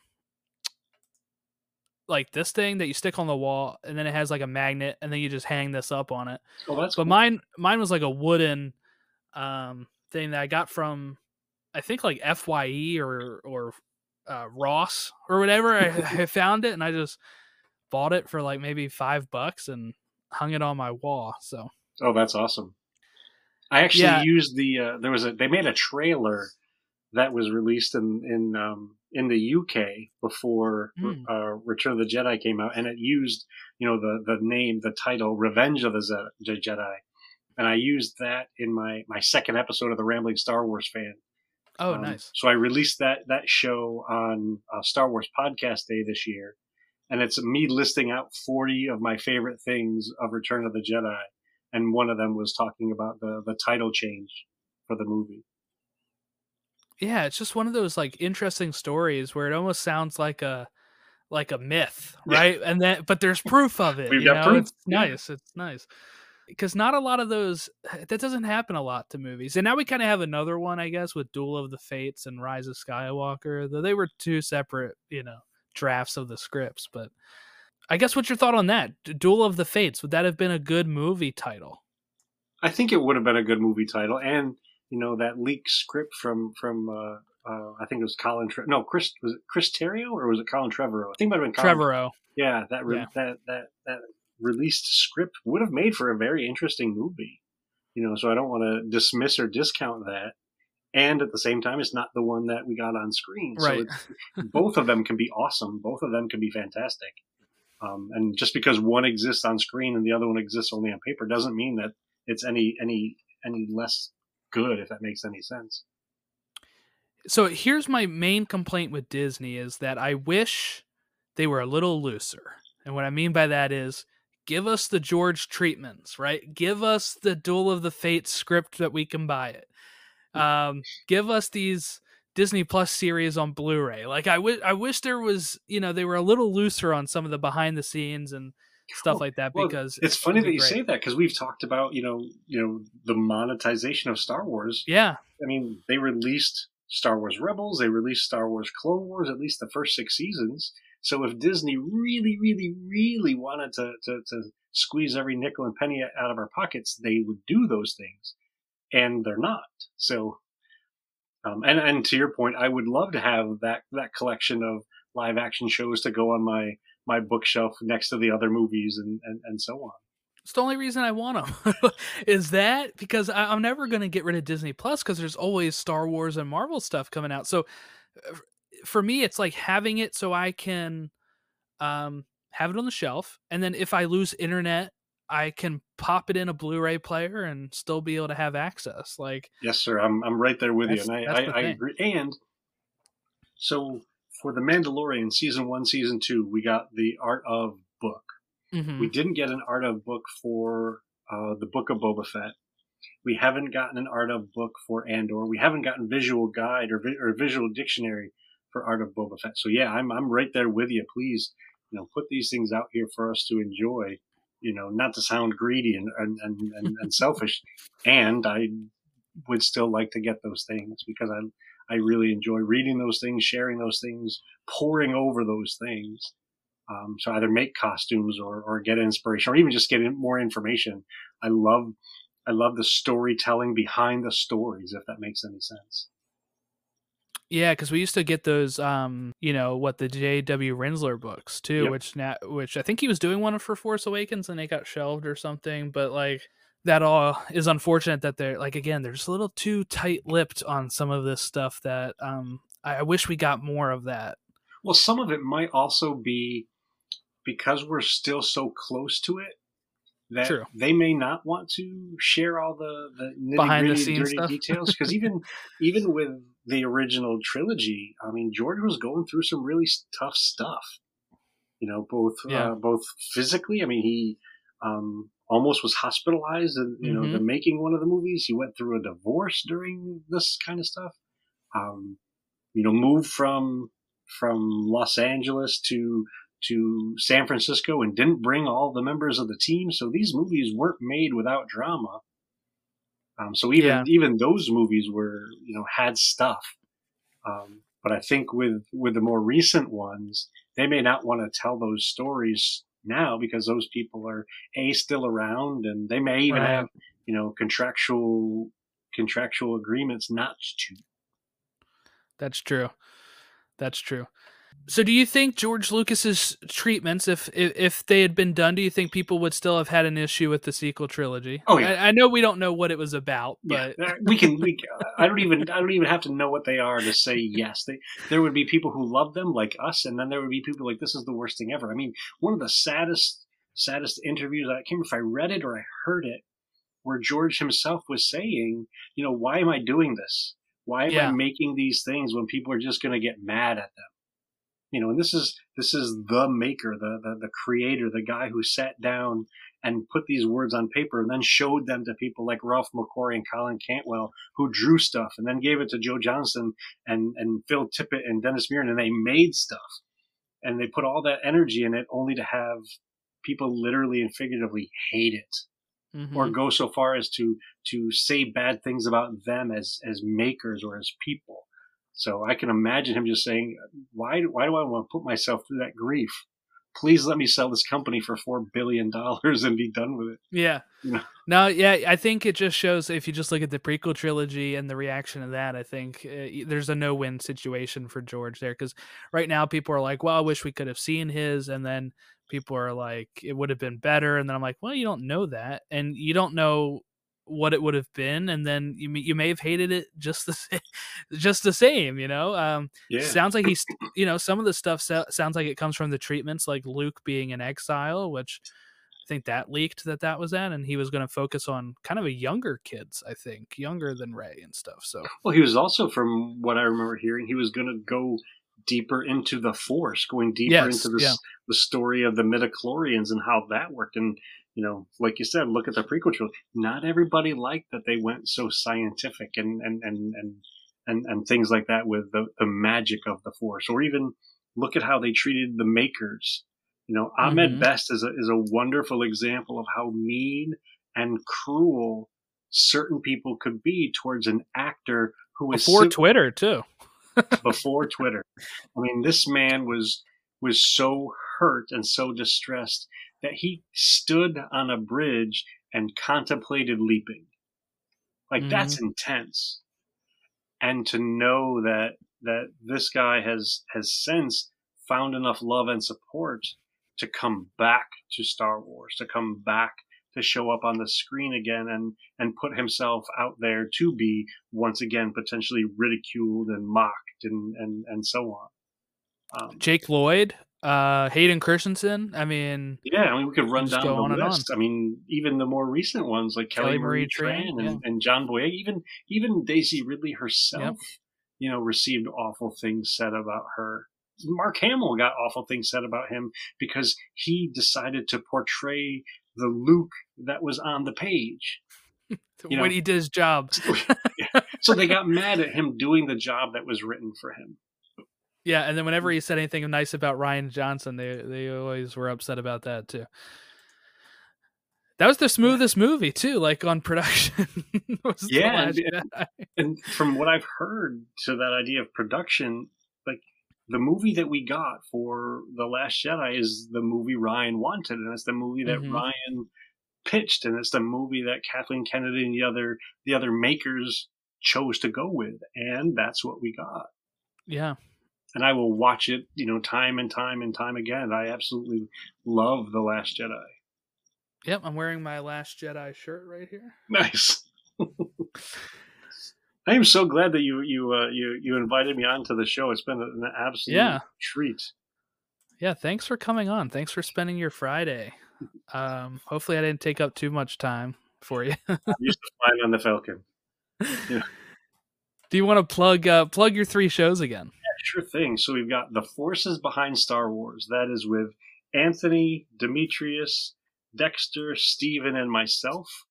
We have the inflatable Falcon. That's John and Mike. My friend Mike on that show, he also has his own show called the Beskar Bucket. Um, and Mike's daughter does the um, Star Wars Geek Girl with her friend Zoe. And then my solo show is called The Rambling Star Wars Fan. And all of those shows can be found on most um, Star Wars, or not Star Wars, sorry, most podcasting kind of Mhm. places, whether it's Spotify or Apple. And then you can also find the forces behind Star Wars, the Inflatable Falcon, the, the Rambling Star Wars on Facebook. So if you, you want to find me there and, and follow any of us, please, please, please do. And you're you're more than more than welcome to to listen, like, subscribe, all that you know fancy jazz that folks say about their their social media. Yeah. Well, there you go. I get. I just gave another five podcasts for people to listen to. Thank you, Ken. you're very welcome. Uh, it's kind of like when I have to do my plugs because I have too many uh, all these other shows that I do. yeah, because you were saying you do you do a couple other ones, right? You, how many sports ones do you do? Well, yeah, I do. So, so okay, so, so I have the stateside soccer show, which is with my friend Logan, and we talk uh, Major League Soccer and uh, U.S. Men's National Team and stuff like that. Um, we're also currently on there. We have another podcast called uh, Believe Cast, where we're recapping Ted Lasso season three right now. And we have uh, another show I do on there called The Closed Pyramid, where I talk about lower league soccer in America.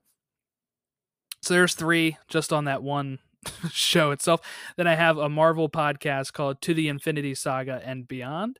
And then I have a DC podcast called Elseworlds. And this show, The Pod Awakens. Oh, and I have a Disney podcast, Behind the Dreams, with my friend Jack as well. I was So gonna we say, I'm surprised you don't have a Disney one. yeah, that one's on hiatus until Jack. Uh, he he's younger than I. He's graduating college this year, so Okay, um, he's got all these finals and stuff. But uh, I so, hate so it when real world gets in the way of stuff like this. I know. I'm like, hey, I all I do is do my job, and then I do all these podcasts. So I I have all this time in the world currently. But what I also do, um, we used to do a baseball podcast too, but now I do a vlog called the Baseball Bucket List, where I'm trying to go to every baseball stadium and uh, stuff like that. So Oh, that's, that's awesome. been quite an adventure. Last year, I went to the Little League World Series up in Pennsylvania, so that was a lot of fun. Uh, seeing the kids play, and you know they're not worried about making three hundred million dollars or anything. So Performance enhancing drugs. yes, yeah, I hope not. really, they're like twelve years old. Uh, but yeah, I so those are 350. those are all of my podcasts that I do. I think I don't I don't think I forgot any. Um but yeah, so I do all those plus this one and if you want to follow on Facebook, Twitter, Instagram, it's all at Pod Awakens. I was very lucky that this name was not taken on any of those platforms and uh, part of the reason why we chose the name. But yes, uh, so thank you all for watching and listening. I am going to be doing a Mandalorian finale recap coming up here, and then I'm going to see if I can get some other guests like Mike and maybe his daughter Zoe can come on or something and talk about cosplaying. You know, because I, I saw that they're huge into that, and it's a, a side of Star Wars and fandom that I haven't really ever entered. So I think that would be a pretty interesting topic. Well, feel free to add me to the, the invite list for that one because I have a, a custom Mandalorian costume. I'm Oh, currently nice. working on a Din Djarin costume. My wife is working on a Bo Katan costume, and I have a Tusken Raider and a, another post Imperial Mandalorian that are in the works. Wow. So, and a generic Jedi, and I just received my uh, Director Krennic um, uniform. So That is all. Where do you find some of the supplies and stuff? Do you just like Etsy some of the stuff? some, some is Etsy, some is is as silly as it may sound, straight off of of Amazon. So, for instance, um, these little things right here are just chalk holders. Oh, so you can put them in the thing. so they Oh, work okay. as code cylinders. Yeah, the Yeah. rank bed. Yeah, so there's there's there's lots of different places, and then some of it is you get materials and then make it yourself. So my custom Mandalorian is uh is my armor, my chest armor, my shoulder armor, my knee armor is just um, expanded PVC that's been heated and shaped. Oh wow. So yeah, we could get Yeah. really nerdy and geeky. I'm gonna have to definitely costumes. get all of you on to talk about this. And Ken, you're welcome anytime to come Oh. on and talk Star Wars. Oh, thanks, Jordan. I really appreciate that. Just be warned, as you can see from tonight, I can ramble and ramble and ramble about Star Wars. Uh, yeah, so can I. So this is this was a good time. Thank you so much. You're welcome, my friend. I have spoken.